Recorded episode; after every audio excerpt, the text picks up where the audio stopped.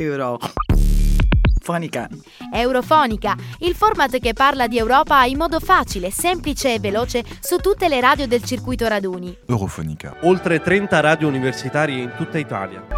È venerdì e come ogni venerdì Eurofonica vi tiene aggiornati su tutte quelle che sono le ultime novità e soprattutto vi aiuta ad affrontare le diciamo fake news o magari quelle notizie che non avete molto capito e che magari sono anche false.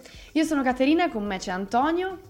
Ciao Caterina, com'è andata questa settimana? Che cosa è successo sul fronte europeo? Allora, succede sempre un po' di tutto. Come ben saprai, uno dei punti focali mh, e delle tematiche che più vengono affrontate eh, in Europa, in tutta Europa, insomma, ma in particolare al Parlamento europeo, eh, è la questione migrazione. E, sì, da eh, qualche anno direi. Eh. non solo quest'anno, ma da qualche anno. Parlando di migrazioni, in questi giorni vi sarà capitato di imbattervi nel Global Compact. E... Ehm, Bravissima, esatto. Allora, siccome tanta gente ci chiede, eh, ma che cos'è, ma perché c'è tutto questo eh, parapiglia intorno, il Global Compact semplicemente ne ha parlato il ministro degli interni Salvini, adesso noi la possiamo raccontare all'inizio da una prospettiva più italiana perché siamo in Italia, però poi ne parleremo dal punto di vista europeo. Ehm, questo è un documento eh, che ha una valenza semplicemente politica, quindi non è vincolante da un punto di vista giuridico, che, esatto. dove diversi stati eh, si impegnano, stati eh, all'interno ovviamente dell'ONU, si impegnano a gestire, a seguire delle linee guida, dei principi per migliorare le condizioni appunto di questa crisi migratoria, cercare delle soluzioni condivise e quindi cooperare. Questo è il punto.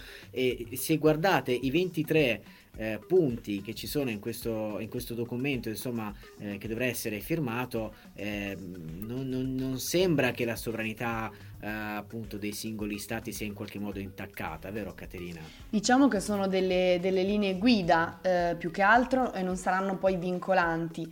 Eh, però in queste linee guida emergono diciamo dei punti di vista abbastanza generali, eh, gestire le frontiere in modo integrato, sicuro e coordinato, eh, rafforzare le risposte transnazionali al traffico dei migranti, affrontare e ridurre la vulnerabilità nel percorso migratorio, eccetera, eccetera. Ovviamente trovate il documento sì. ehm, in internet per poterlo appunto valutare. C'è un articolo dell'Internazionale di Annalisa Camilli, se volete andare a prenderlo, insomma, a guardarlo. Questo documento dell'ONU sarà appunto discusso eh, durante il summit in programma in Marocco, quindi eh, è per questo che adesso se ne sta parlando particolarmente. Diciamo che l'Unione Europea lo sa che la migrazione è un fatto che la divide da, da tempo e quindi già a marzo 2018 eh, aveva presentato una proposta in base alla quale la Commissione avrebbe potuto approvare il Global Compact per conto dell'Unione Europea insieme. Ovviamente la proposta era stata respinta eh, e quindi ognuno andrà, eh, ogni Stato avrà la, sì. la propria eh, decisione. Indipendenza. Eh, indipendenza, esatto. Ma una cosa che parlando di stati europei, perché qua in Italia se ne sta parlando tanto, ma anche in Belgio se ne sta parlando tanto, perché ehm, il primo ministro del Belgio ha detto che chiederà al Parlamento di esprimersi sul Global Compact perché il partito di destra, Nuova Alleanza Fiamminga, che è il principale partito che sostiene il governo, ha criticato proprio il primo ministro per aver promosso, promesso all'ONU di sottoscrivere questo accordo. Si dice che appunto questo argomento potrebbe anche far saltare il governo. Sì, perché ci sono comunque delle differenze di visioni abbastanza nette.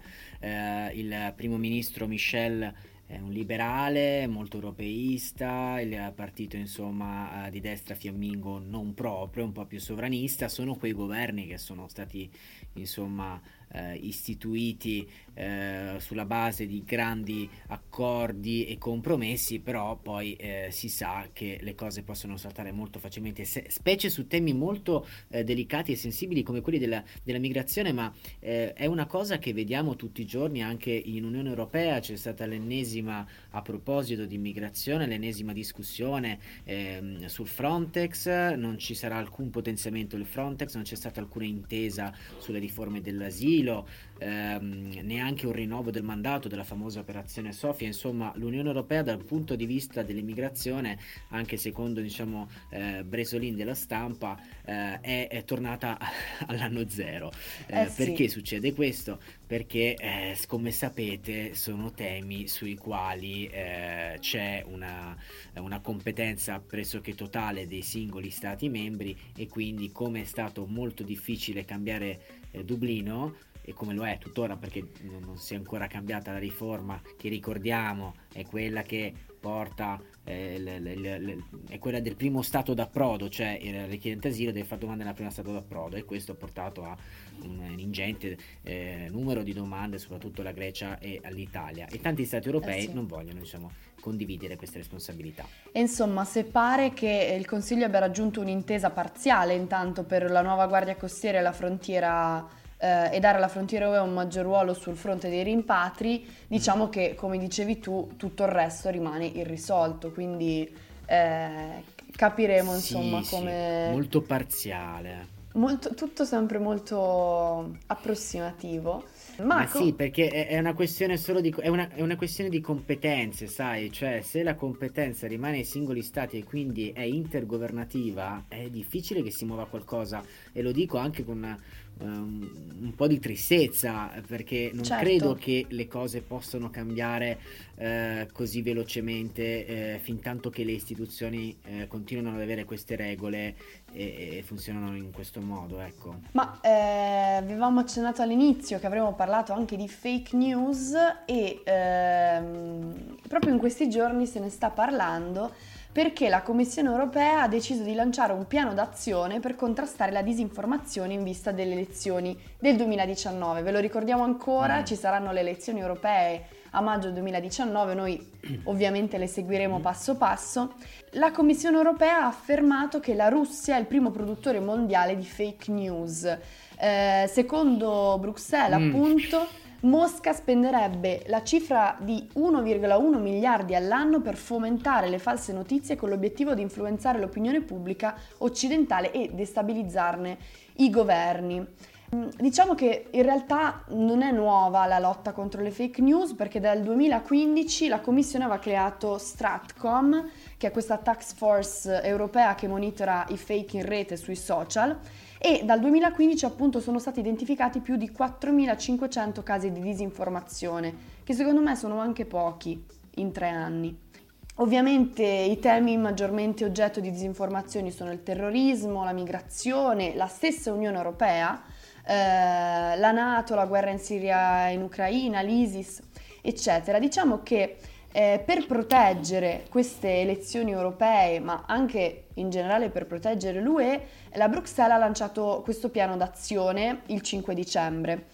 Prima di tutto aumentando il budget, quindi mh, questa task aveva uh, 1.900.000 euro all'anno, ora uh, sono stati dotati 5 milioni di euro per il 2019.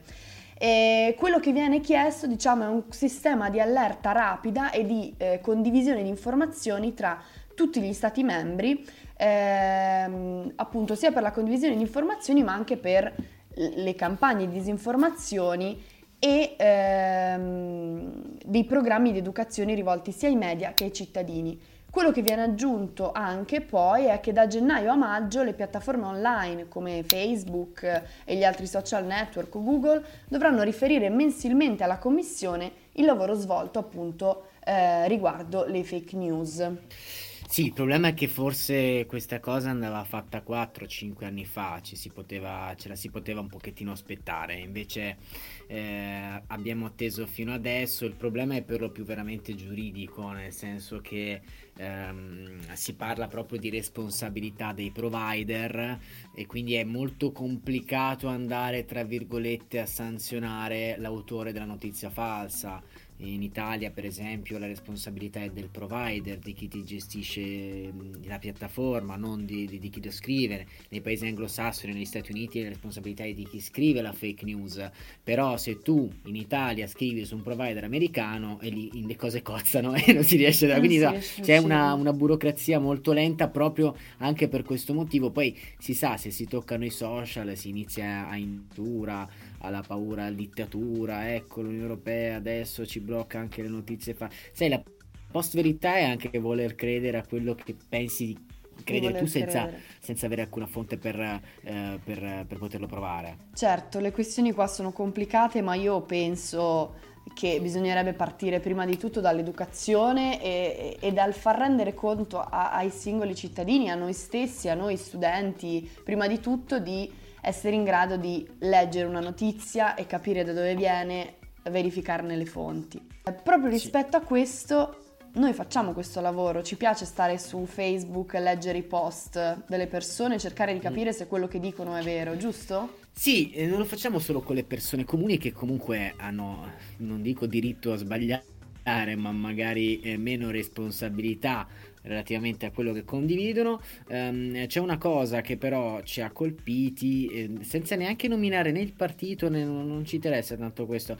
Eh, il post è di, una, di, un famoso politico italiano che dice svolta sovranista ha approvato al Senato un emendamento insomma, di questo partito per la supremazia della Costituzione italiana sulle norme europee e quindi il, il, post dice diremo basta così alle cessioni di sovranità dell'Italia all'Unione Europea, stabiliremo il principio che prima di entrare nel nostro ordinamento le norme europee debbano essere sottoposte ad un vaglio di contabilità perché la so, eh, di compatibilità con la difesa dell'interesse nazionale, perché la sovranità appartiene al popolo italiano.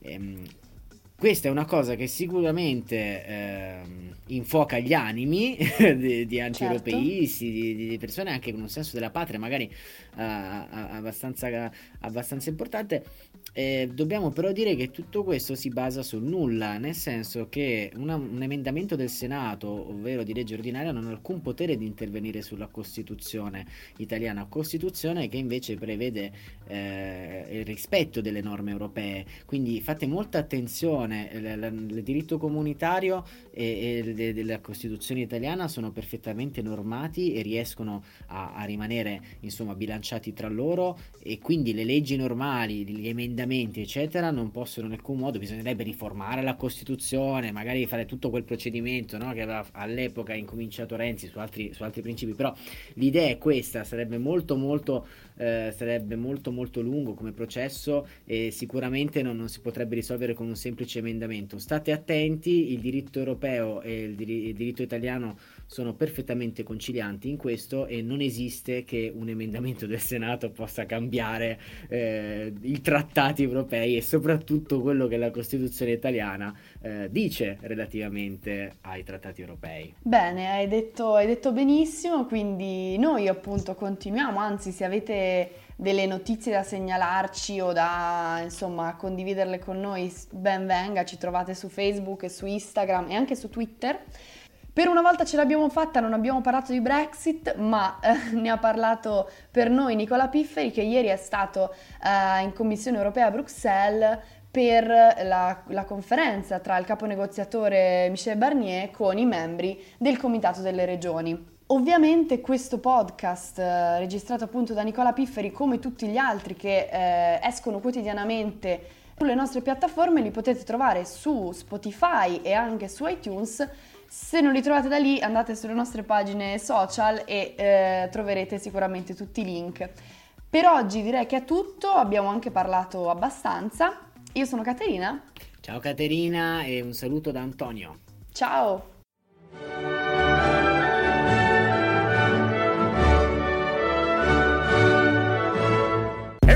Eurofonica! Eurofonica. Eurofonica.